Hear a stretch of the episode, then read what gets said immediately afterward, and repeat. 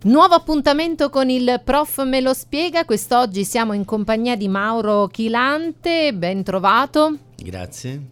E con lui parliamo di un appuntamento che si terrà domani, un appuntamento che coinvolge tantissimi partner, stiamo parlando del convegno sulla comunicazione non verbale nella comunità educante, l'IS-ABA CAA un convegno che rientra nell'ambito del convegno transnazionale sulla riabilitazione foniatrico-logopedica, ma ci facciamo spiegare tutto dal professor Chilante che sicuramente saprà darci un quadro di questo appuntamento che si terrà domani mattina alle 9 nella sala delle lauree del Polo Spaventa.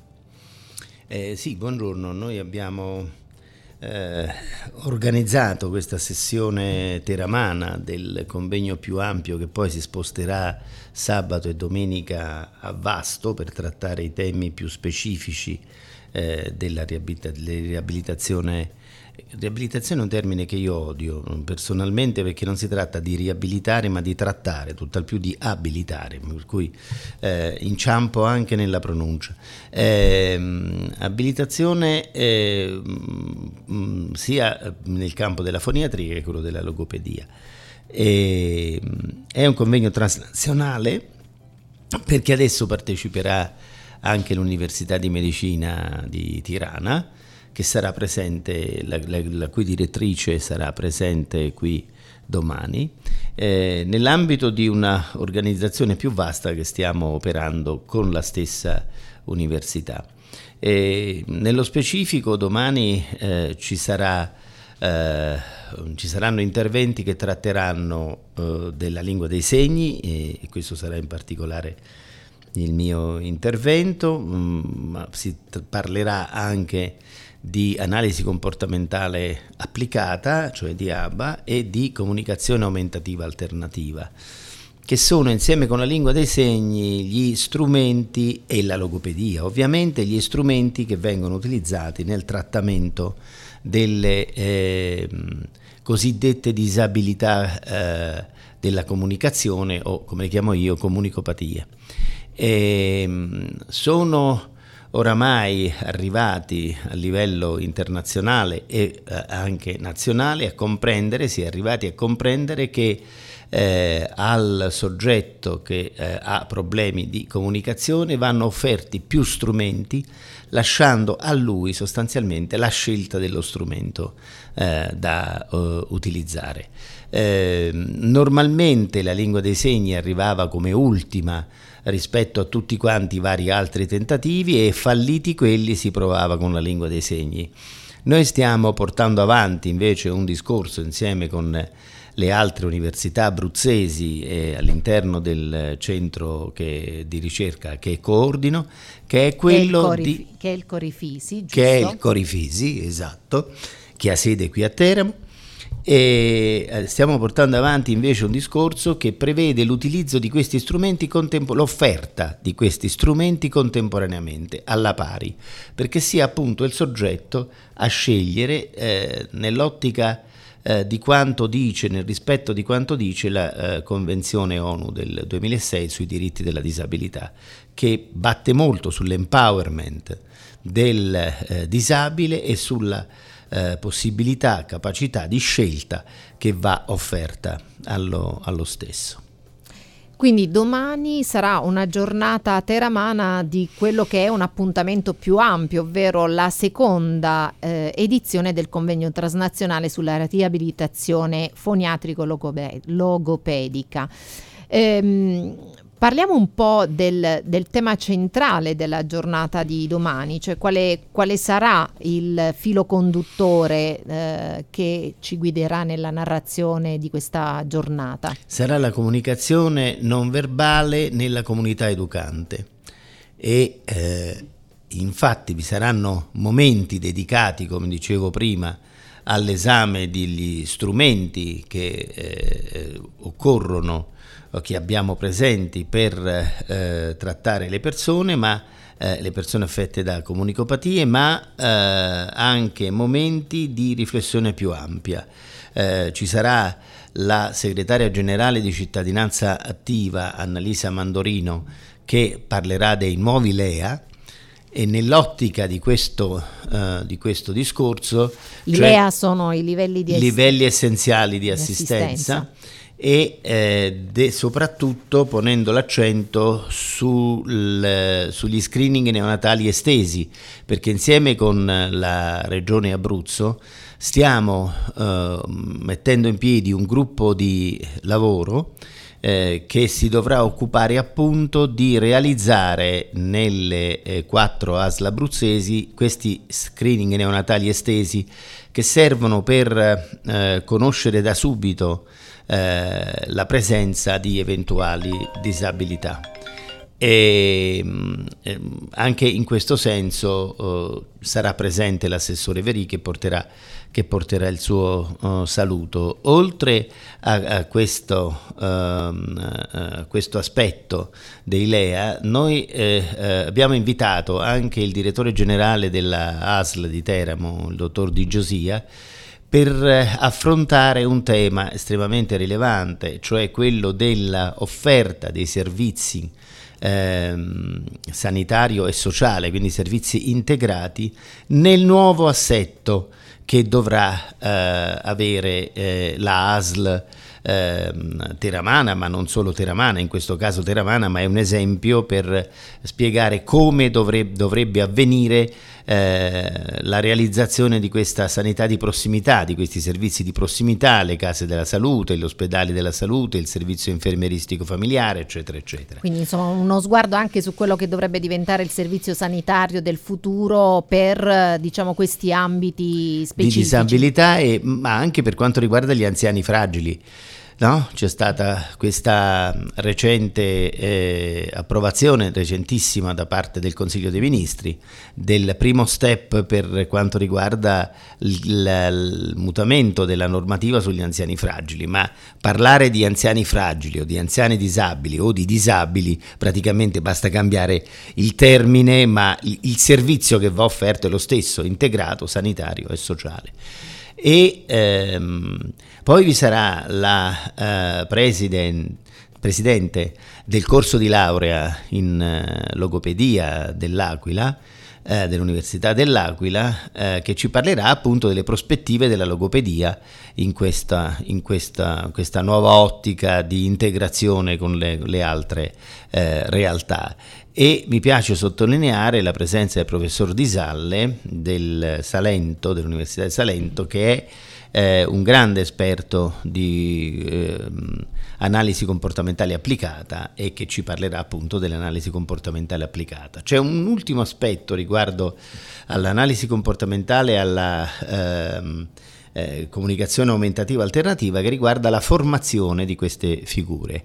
Figure che a tutt'oggi non vedono eh, formazione eh, né da parte delle regioni né da parte delle università e che secondo noi dovrebbero essere incardinate all'interno del, dell'università anche per dare una prospettiva di anche omogeneità di, di, regolamentazione in tutto il territorio nazionale, perché immagino altrimenti che insomma come spesso accade si, eh, ci troveremmo di fronte ad una realtà che viaggia a velocità differenziate in base alla zona più o meno eh, a, a, all'avanguardia su questi fronti. Eh sì, perché purtroppo il problema della formazione professionale che è stato attribuito alle regioni, ognuna delle quali ha eh, le proprie intenzioni, il proprio punto di vista, ma anche eh, una certa quantità di fondi no? certo. da, da poter riservare a questo discorso. Allora noi riteniamo che la formazione anche degli assistenti alla comunicazione e all'autonomia, oltre che appunto di queste altre due figure di tecnici che abbiamo detto prima, dovrebbero essere appannaggio dell'università con omogeneità appunto sul territorio perché altrimenti nel momento in cui si va ad intervenire a sostegno delle persone nelle scuole, che è una delle, delle eh, necessità che abbiamo, eh, potremmo trovare figure che non sono formate eh, pienamente. ed è importante appunto avere a che fare con interlocutori preparati anche perché eh, insomma solo così si possono risolvere le varie problematiche e noi ci dobbiamo porre anche poi nell'ottica del punto di vista di chi deve ricevere un servizio che deve essere tranquillo di poter usufruire di professionisti qualificati. Ricordiamo l'appuntamento di domani alle 9 nella sala delle lauree del Polo Didattico Spaventa, tanti partner coinvolti, c'è anche la fondazione, vedo c'è il welfare dell'Università di Teramo, c'è la Regione Abruzzo, la ASL, eh, insomma veramente tantissimi, eh, per un appuntamento che eh, può essere seguito sia in presenza sia a distanza attraverso la registrazione al form che trovate sotto la notizia. Ehm, professore, intanto ricordiamo agli studenti che eh, la partecipazione dà diritto al riconoscimento di crediti formativi universitari in base alle regole di ciascun corso di studi, ma poi andiamo anche a sciogliere qualche piccolo, eh, insomma, qualche sigla per chi non è addentro. Noi abbiamo parlato di comunità eh, educante e eh, nel, nella locandina leggiamo LIS, ABA e CAA. Che cosa si intende con queste sigle? Beh, lo dicevamo prima, la LIS è la lingua dei segni italiana, l'ABA è la, la, si usa il termine americano che è Applied Behavior Analysis, che significa analisi eh, comportamentale applicata, e la CAA è la comunicazione aumentativa alternativa. Si tratta di eh, tecniche e di eh, quasi filosofie, perché quando si parla di eh, analisi comportamentale, no? eh, si studia il, il comportamento delle, delle, persone, di ciascuna persona, per eh, sfruttarne le potenzialità. E, quindi queste sono le tre, le tre eh, eh, come dire, novità, tra virgolette, che si uniscono alla logopedia nel trattamento delle persone. Volevo sottolineare un aspetto però che mi sembra decisamente importante, e cioè che eh, nel convegno verrà posto eh, l'accento ad un altro aspetto estremamente rilevante che riguarda il trattamento dei eh, bimbi sordi eh, perché oramai è scientificamente provato che eh, l'acquisizione del linguaggio, sia segnico che parlato, segue nelle nostre aree cerebrali lo stesso percorso. Eh, questo è estremamente importante perché significherebbe poter utilizzare i segni eh, fin da quando il bimbo è nato, onde eh, facilitare l'apprendimento del linguaggio successivamente, potenziare quelle stesse aree cerebrali, magari arrivando fino all'impianto no? cocleare quando è possibile, che non sempre è possibile, e eh, oltretutto non sempre dà risultati, dà risultati ottimali. Ma comunque eh, queste, queste tecniche non escludono le moderne eh, scoperte della, della, della, medicina e applicazione della medicina, ma diciamo che servono per preparare ad esse. Ma c'è un fatto estremamente rilevante.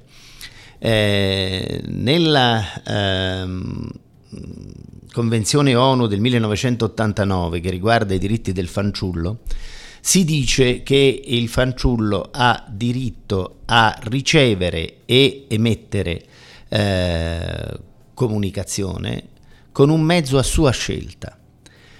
E l- va sottolineato che lo Stato italiano ha ratificato questa, questa, questa convenzione ONU, quindi la deve applicare.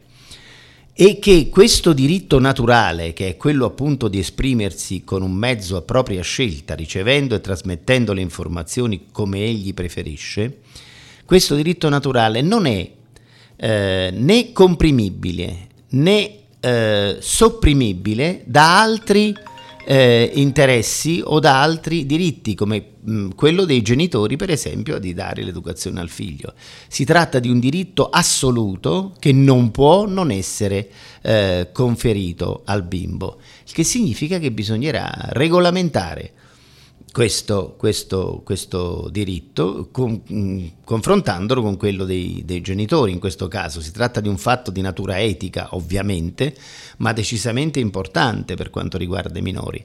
Ecco, questa è una battaglia che noi abbiamo intenzione di cominciare a fare e di fare sempre più con maggior forza, visto che la lingua dei segni italiana che è stata riconosciuta a maggio dello scorso anno ed è, come dire, la chiave pivot per il riconoscimento di tutti quanti gli altri diritti fondamentali dei sordi. Bene, ricordiamo l'appuntamento domani, 14 di ottobre alle 9 fino alle 13 nella sala delle lauree del Polo Didattico Spaventa. Ringrazio il professor Chilante. Grazie a voi. E ringrazio tutti quanti voi che ci seguite con attenzione. Buona giornata.